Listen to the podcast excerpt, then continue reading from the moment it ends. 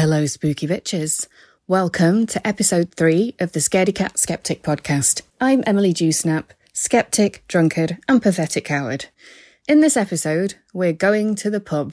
Yes, that's right, I've managed to combine my two favourite things, spookiness and beer.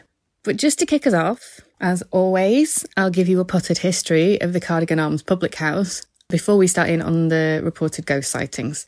So, the Cardigan Arms sits at the side of the busy A sixty-four, or, as it's more commonly known, Kirkstall Road. Unusually, this isn't the official name of the road either. That would be Commercial Road, but nobody really calls it that. There's a sprawling history around Kirkstall Road because it was the main road in and out of the bustling city of Leeds, and it marked a huge increase in wealth in the area, linking Leeds to Kirkstall Turnpike. Leeds is a very old city with a lot of history, and it appears in a lot of classic novels and things like that, although they usually just put L dash dash dash for some reason. But yeah, it was quite a financial hub many moons ago, and a lot of the old buildings were banks. The Cardigan Arms was not a bank, but it served passing trade and things like that, and there was a lot of trade to Leeds. Originally, Commercial Road, or Kirkstall Road as we all call it, ran right through the centre of the stunning Kirkstall Abbey, but now it runs alongside, thankfully, because I'm not sure the Abbey ruins could stand so much traffic. The first pub to be called the Cardigan Arms was built in eighteen oh six, before Kirkstall Road was even a glint in the landowner's eye. It was named after the prominent James Thomas Brudenell, seventh Earl of Cardigan, who owned a lot of property in the area. He was infamous for leading the charge of the Light Brigade at the Battle of Balaclava in Crimea. Sadly, he also had a reputation for being an utter scoundrel. He was a philanderer, an adulterer, and a cad. And thus, the legacy of Leeds, lads, lads, lads, was born. And his moustaches were pretty epic.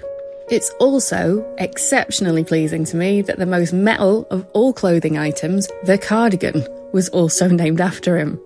He'd be the envy of any hipster in twenty twenty-three. All of this general arsing about meant that the Earl of Cardigan's lands were heavily mortgaged, and he seemed to have no intention of getting his act together.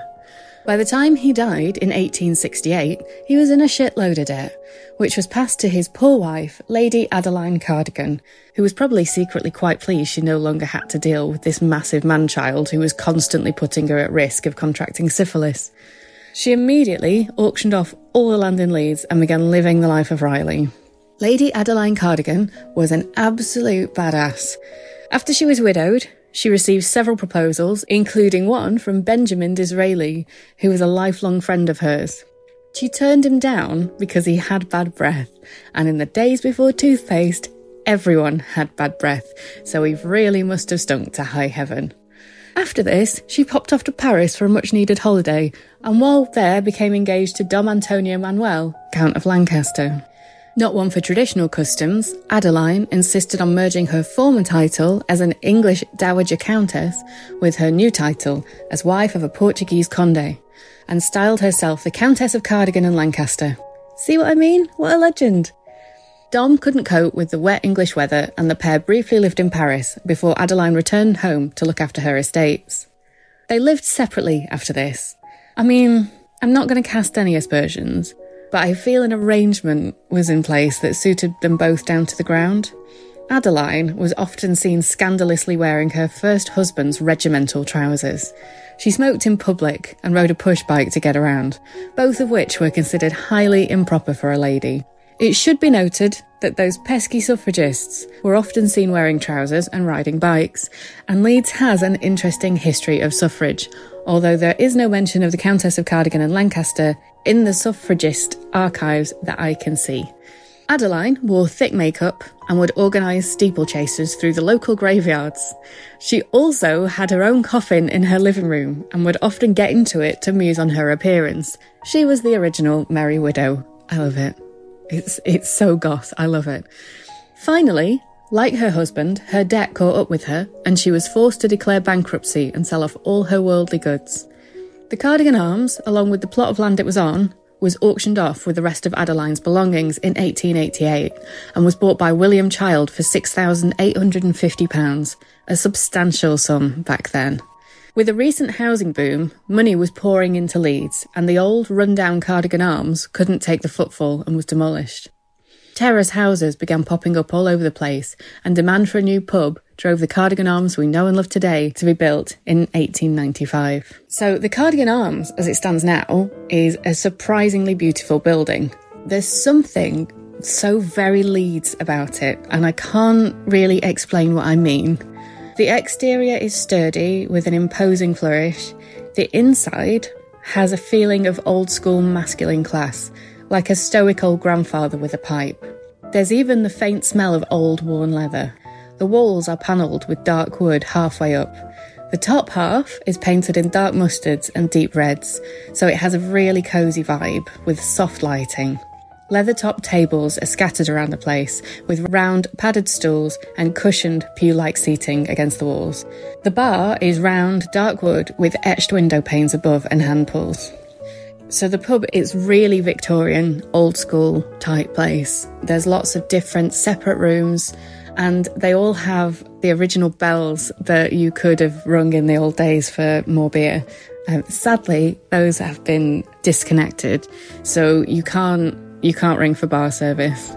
Um, but it would have been very handy during COVID rather than the apps. But yeah, it's full of old-fashioned mirrors and beautiful tiled fireplaces. I'll put some pictures on the socials and in the show notes and you'll be able to see what I mean.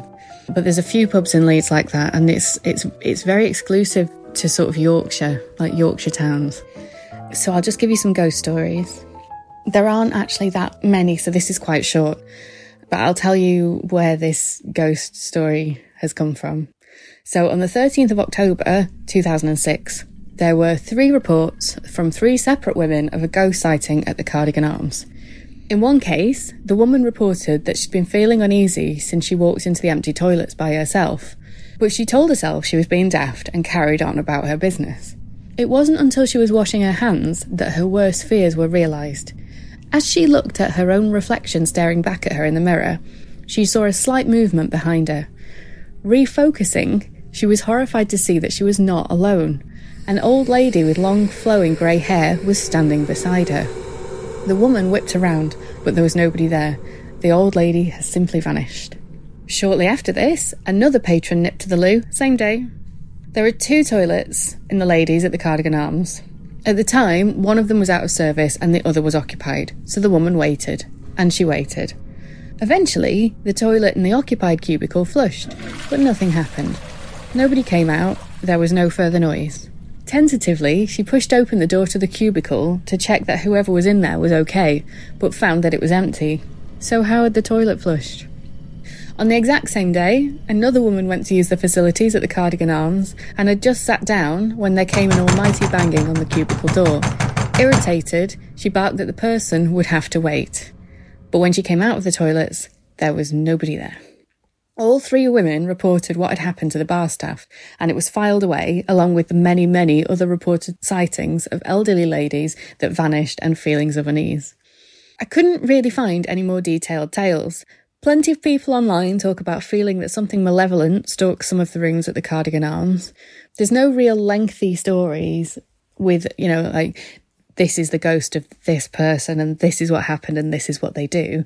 But there've been enough reports for it to be ranked one of the most haunted pubs in Yorkshire. So I'm not really sure what to expect from our visit to the Cardigan Arms. I'm meeting the wonderful Sammy McEwen and we've planned to have lunch there.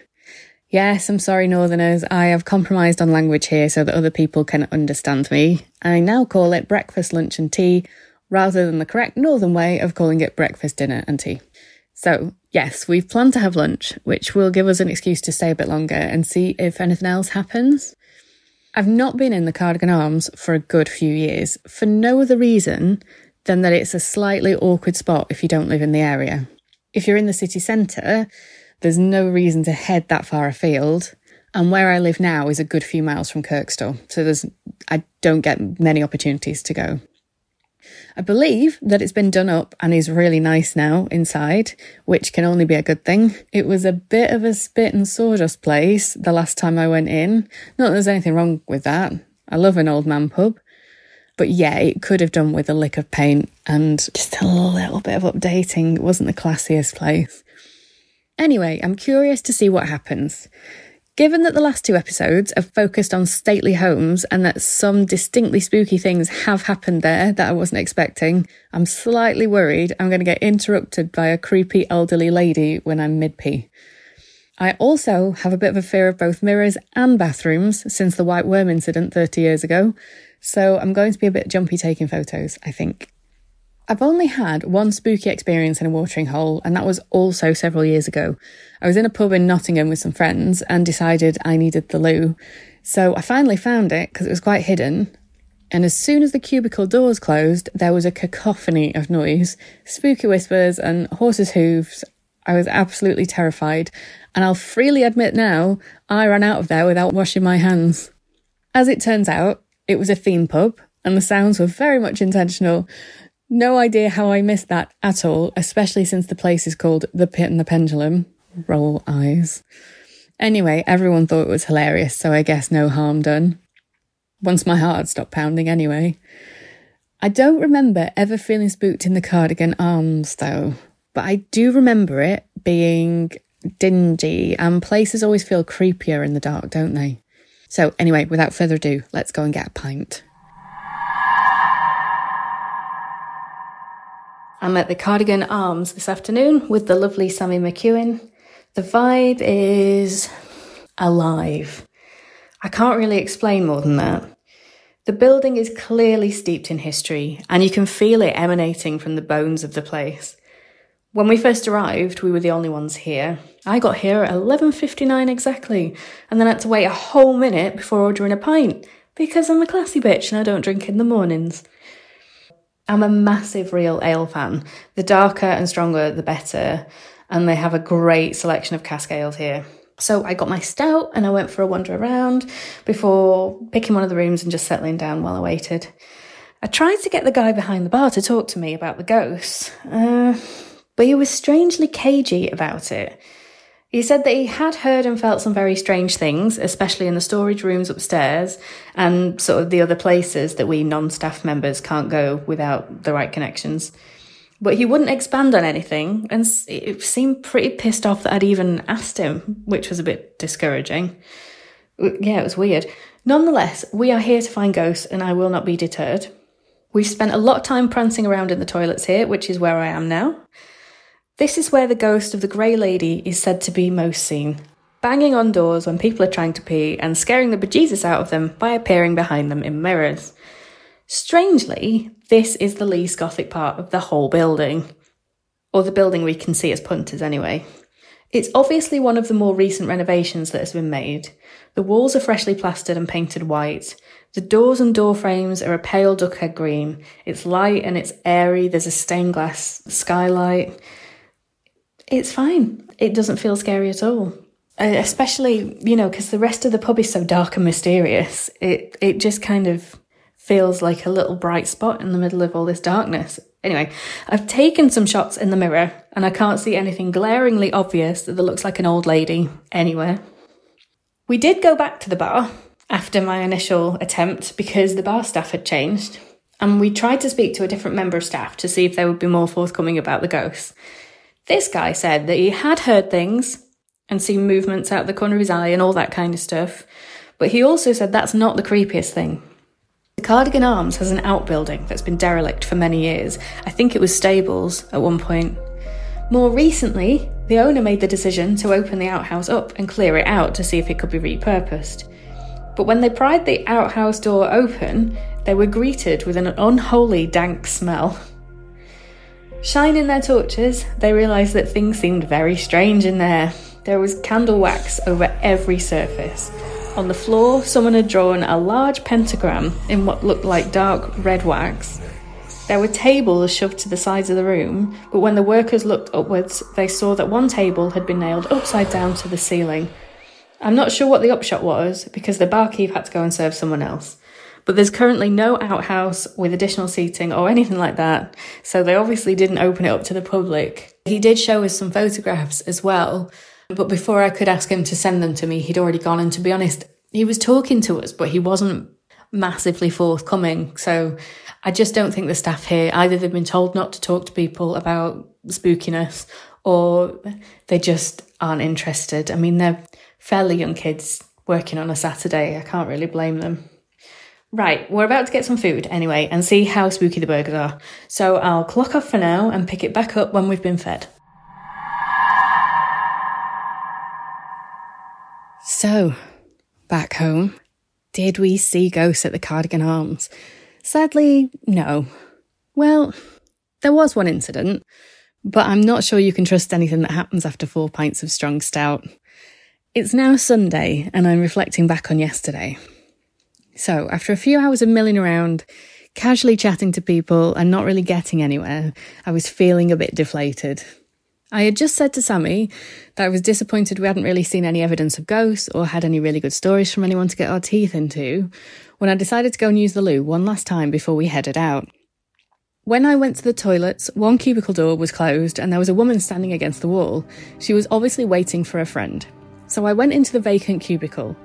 After some jiggery-pokery with lady products, which I won't bore you with, other than to say yes, it was very much a full-fat codeine day, I was just finishing up when I heard an almighty banging on the cubicle door. I jumped out of my skin and was instantly annoyed. If the woman who had been standing there had needed the toilet, why hadn't she said so when I went in? I flushed and turned to wrench the door open, ready to give someone hell, unless of course they were ill and desperate. But as far as I'm concerned, you don't you don't bang on the door like that when someone's peeing. But there wasn't anyone there. The other cubicle was empty and the woman had vanished. I stood there for a few moments, bewildered, my hackles raised, and I had that strange, tingly feeling you get when something spooky happens. The silence in the room at that moment was almost suffocating. When I went over to the sinks, I avoided looking in the mirror at all costs, dreading what I might see lurking behind me. There had definitely been two other people in the toilets with me when I went in, but I hadn't heard them leave. The woman who was waiting was leaning against the wall and wearing jeans, so I don't think for a second she was a ghost. She also didn't do much in the way of smiling, so I don't think she would have been playing a prank on me. Honestly, I don't know what to think. I was four pints deep by this point, and I had taken my strongest codeine for the endo pain. Opiates are notorious for causing hallucinations for a start, and I do have a habit of nodding off on toilets. I have sleep issues, I think I've mentioned, so I'm always shattered. So I've done many a micro nap in a pub toilet. I also get exploding head syndrome, and that sometimes manifests as several loud bangs rather than just one. I don't know. It's really funny timing, given that I had just mentioned to Sammy how disappointed I was, and that we should call it a day. But yeah, whether I whether I believe that it was actually banging and not just a strange micro-nap dream, I'm not sure.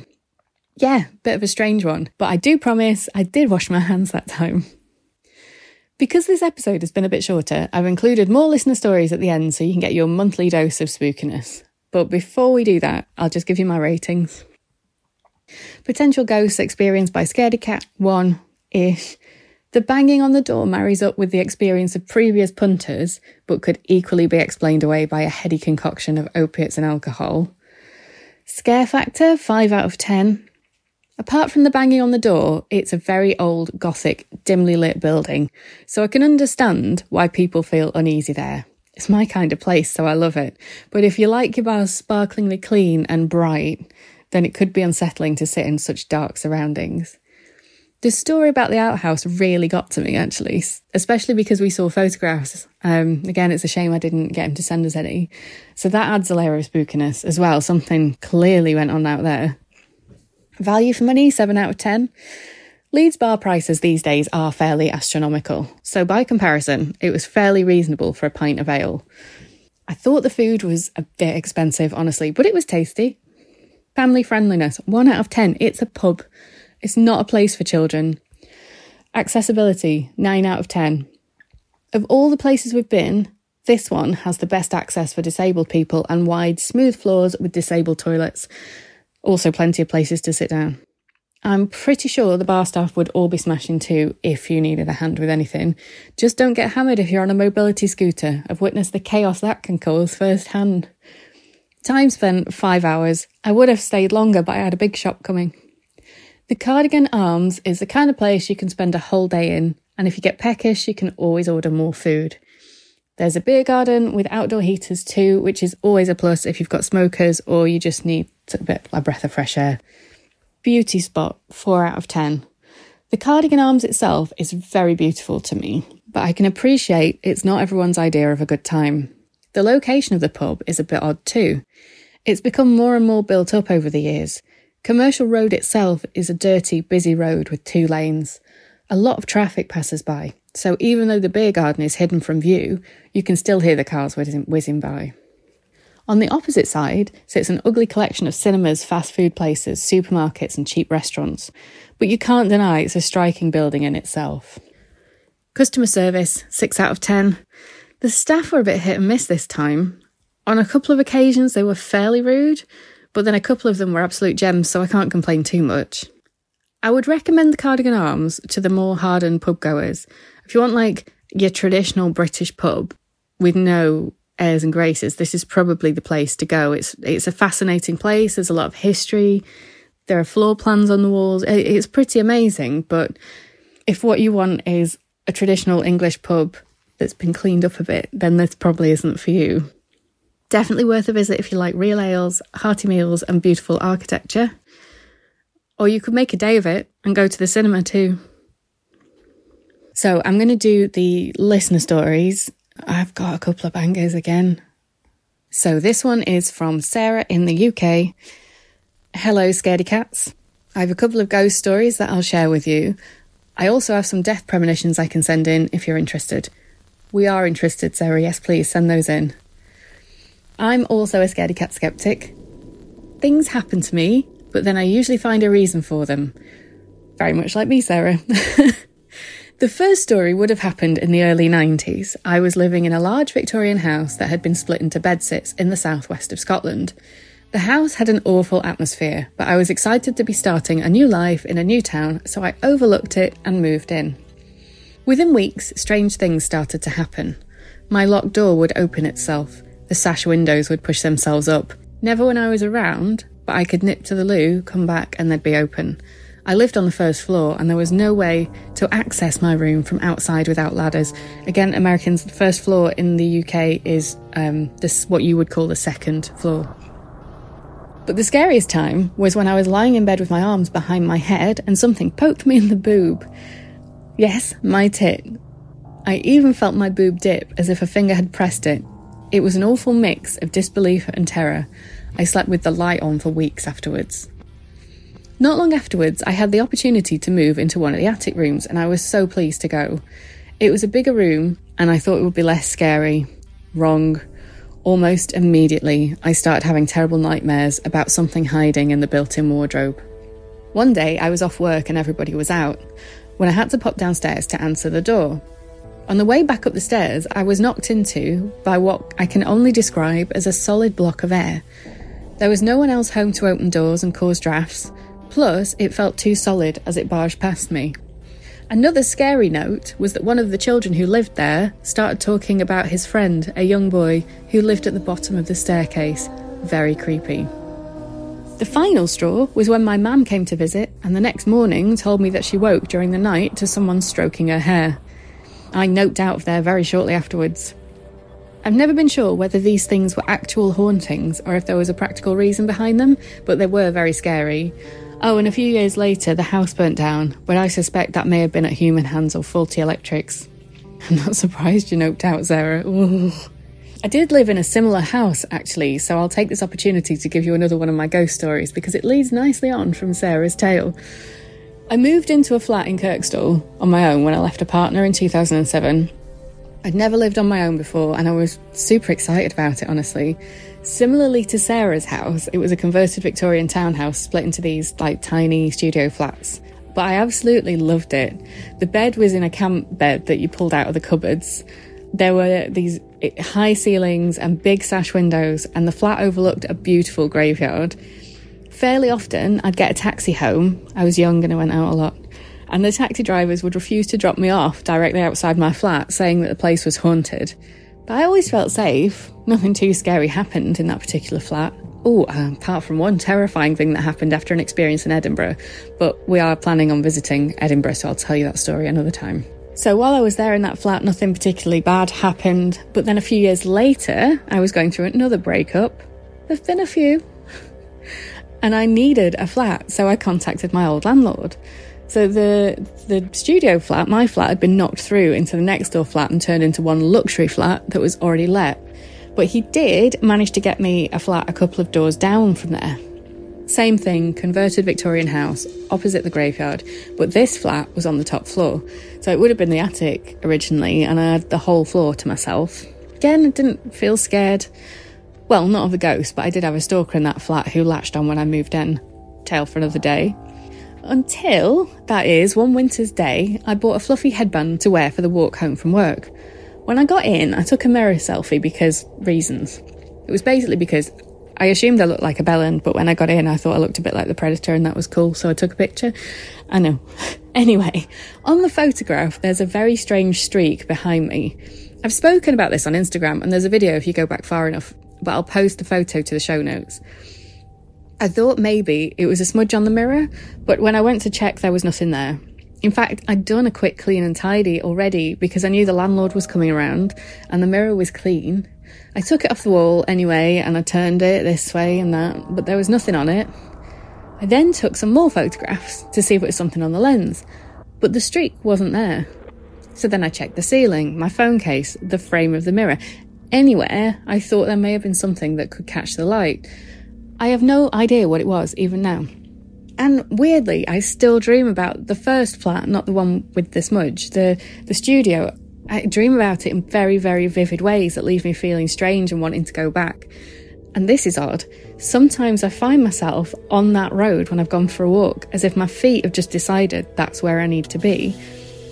I never felt scared there, like I said, but I just keep ending up there. Whether it's supernatural or just because leaving that awful relationship to live in my own space for the first time meant so much that I can't let it go, I don't know. I was there for over six years, and when I had to move out, I was absolutely devastated. So yeah, several times I just find myself outside without even realising I've walked there. The second flat didn't quite have that same feel to it. I wasn't scared, but I had very bad nightmares there, and the sleep paralysis was bad. It was constant when I was in that second flat. I would feel like little feet walking on the bed at night time, and sometimes it felt like someone had moved my hair. I'd always check to see if it had tumbled on his own, but it, it didn't feel like that. It felt like pressure, much like Sarah's mum reports. On another note, Sarah also sent us another story. We love it. Multiple stories. Keep them coming. She says, the second story occurred when I was living with my boyfriend back in England in the late nineties, early two thousands. The house we lived in felt spooky, but nothing ever happened until one night. We came home from work to hear that the teenage boy that lived next to us had died in an accident. It shook us all, and I felt very on edge. That night, I woke up and I felt the bed rocking. This still happens whether I'm alone or sharing the bed. I have wondered about sleep paralysis. I mean, I do. I get the bed shaky thing. I don't think it's the bed shaking. In my case, it's it's my heartbeat. Because I have sleep issues, I have all kinds of equipment that I need to sleep with, like um, masks and earplugs. And I find that when I'm wearing earplugs, particularly, this happens. And it's the ba- it's like a banging noise, but the bed feels like it's shaking, but it's actually just it's just my heartbeat. And when you put earplugs in, it sounds like bam, bam, bam, bam, like someone's running along a corridor or something. It's really odd. But I'm not I'm not suggesting that you've not had a spooky experience. I'm just saying that's that's what I think it is when it happens when I'm having the bed shaking thing. Anyway, it stopped after a few seconds and I went back to sleep. The next day, I was moaning to my boyfriend about the bed. He is very sceptical and shrugged it off. That night, I woke again to the bed shaking, but I then felt my boyfriend wake. I asked if he was okay, to which he replied that he would be if the fucking bed would stop moving. We never experienced anything after that night.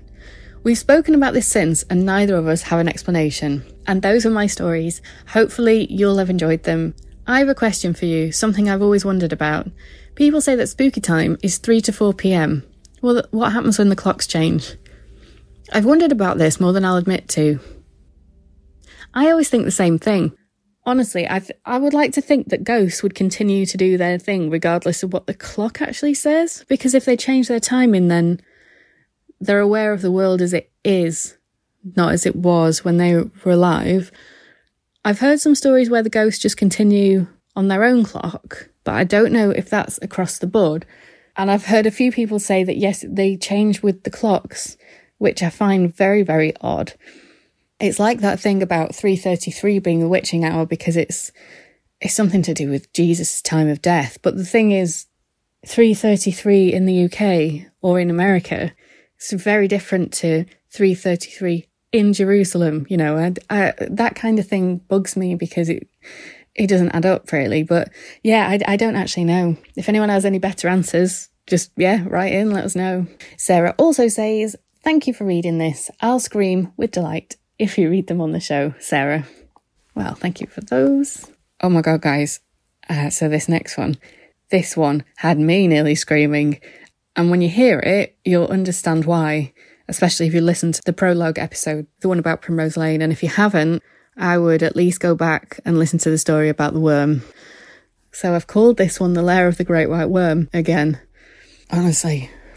Right, here we go. This one is from Emma from Barnsley. Hello. I hope you don't mind me hopping on this bandwagon, but I need to tell you about something that happened to me that also happened to you. I was listening to the first episode of your podcast in the car with my kids. Well, the almost first episode, the little one you did before the main one, about the house you grew up in, and it happened to me. Not the little girl, but the haunted house and worms. I was so gobsmacked I had to pull the car over. I don't want to do any spoilers, so I'll just tell you from the beginning. We moved house when I was ten and I was devastated.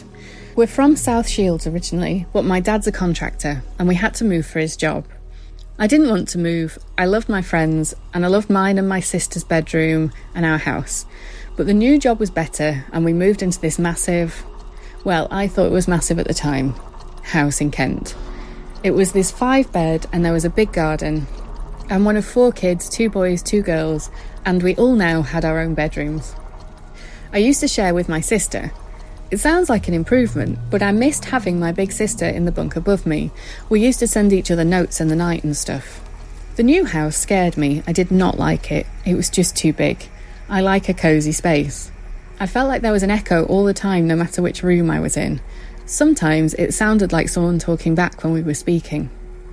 Weird things started happening right away when we moved in.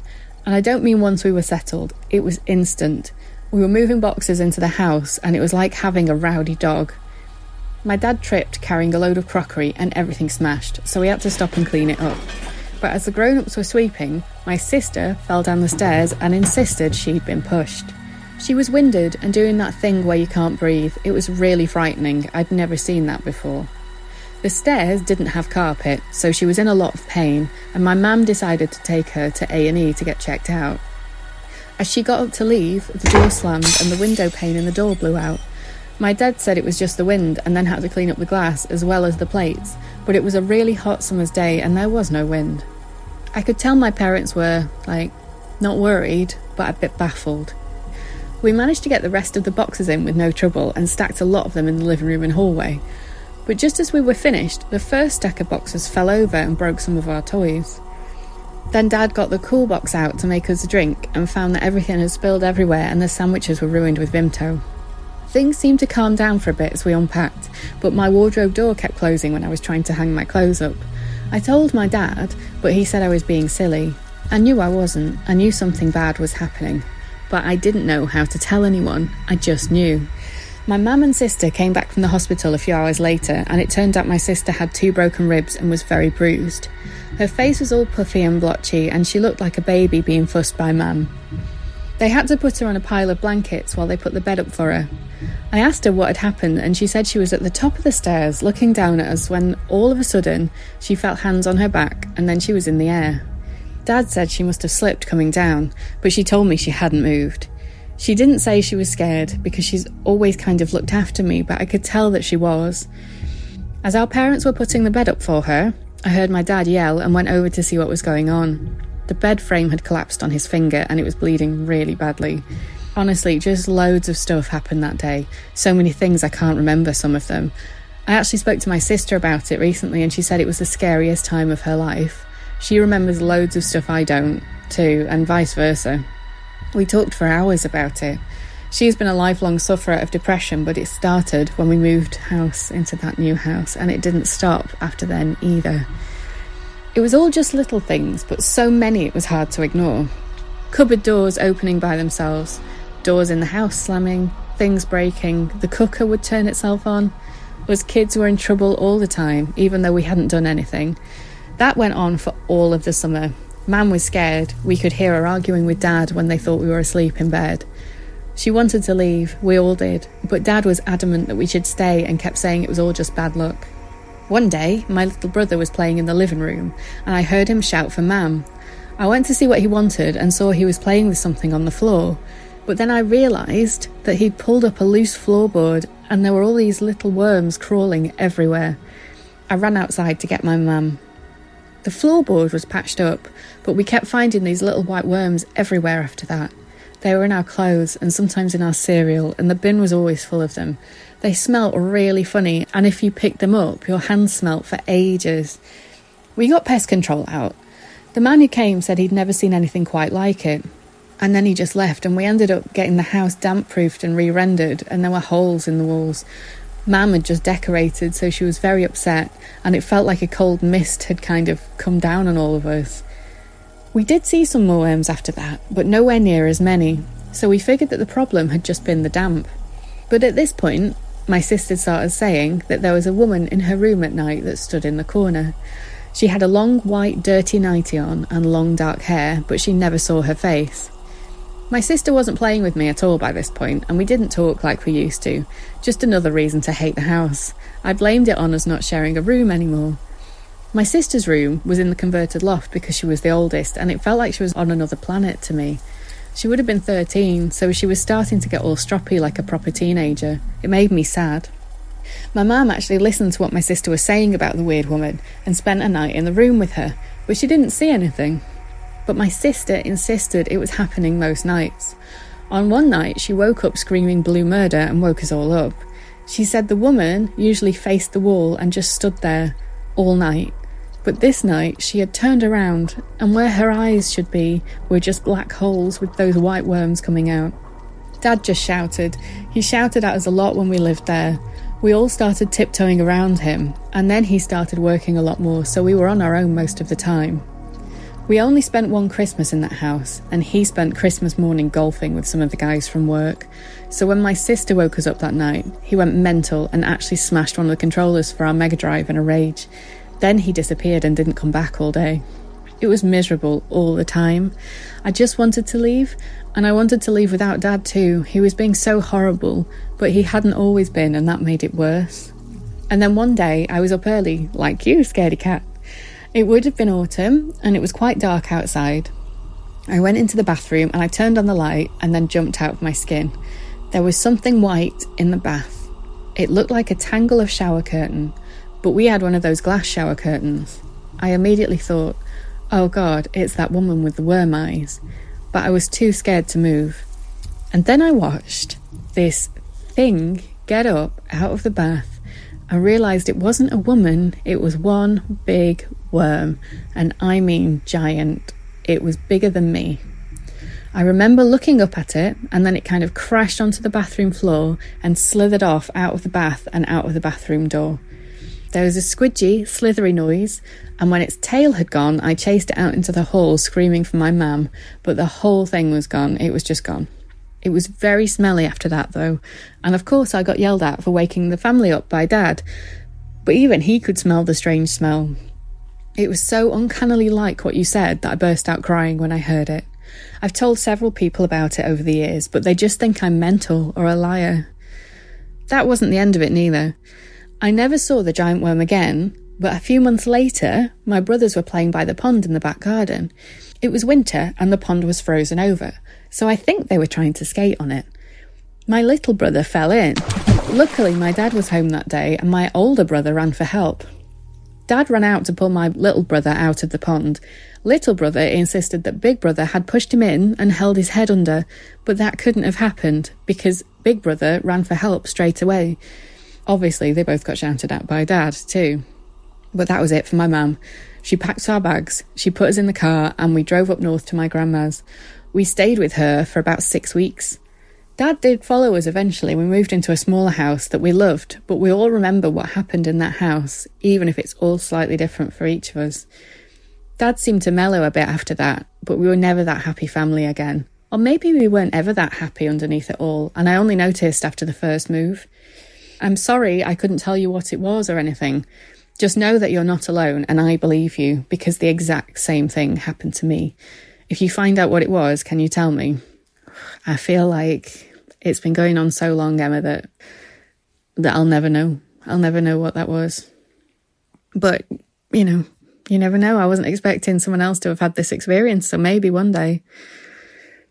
Emma also says, I have three kids of my own now, and when I pulled over listening to your podcast, they all wanted to know what happened. So I told them if they ever see anything like that, to tell me straight away. Also, they think your swearing is hilarious. Oops. So I've had to swear them to secrecy and tell them not to do it in front of the teachers at school. Love the podcast. My favourite was the bit at Bolling Hall with the little alarms. My kids are desperate to go now. I've given you five stars on Spotify. Are you doing the Patreon thing? I feel like I'm in the in crowd now. We have a shared experience, so I'd definitely sign up. Well, firstly, yes, I am planning on setting up a Patreon. I write a lot of blog posts, so going forward, I'm going to do those as little audio files, so patrons will get access to those and any additional episodes, plus outtakes, of which there are many. Lots of swearing on the outtakes, let me tell you.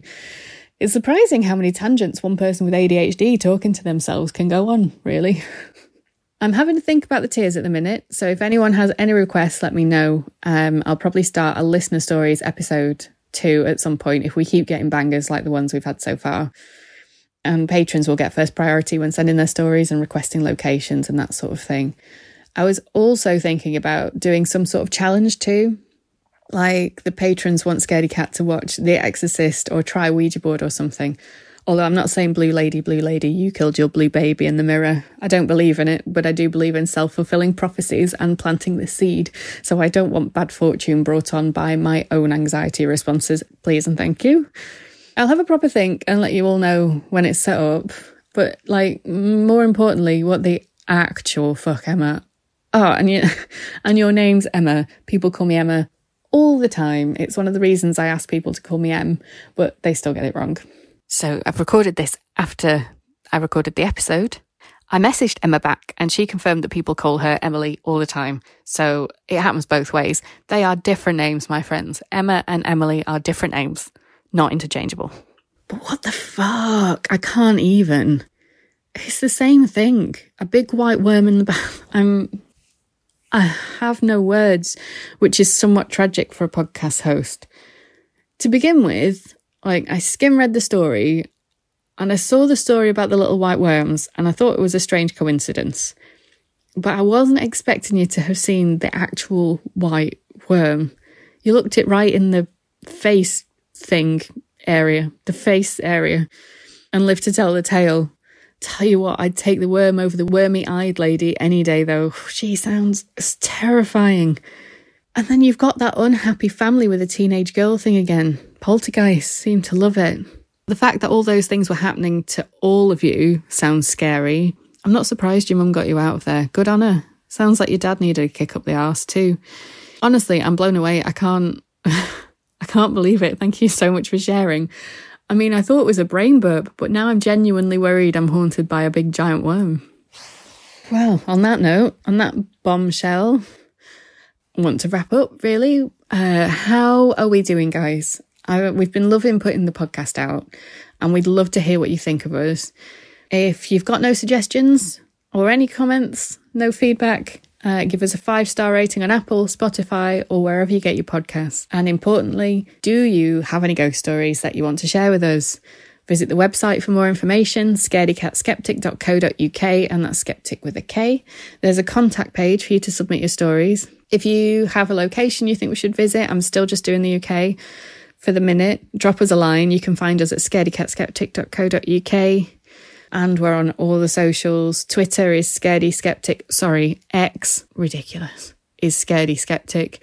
I am now on Threads because why not? And that is at Scaredy Cat Skeptic. Insta, TikTok, Facebook, YouTube, and LinkedIn, Scaredy Cat Skeptic. And I've been absolutely shit at staying on top of social media recently. It's not because I don't want to post anything.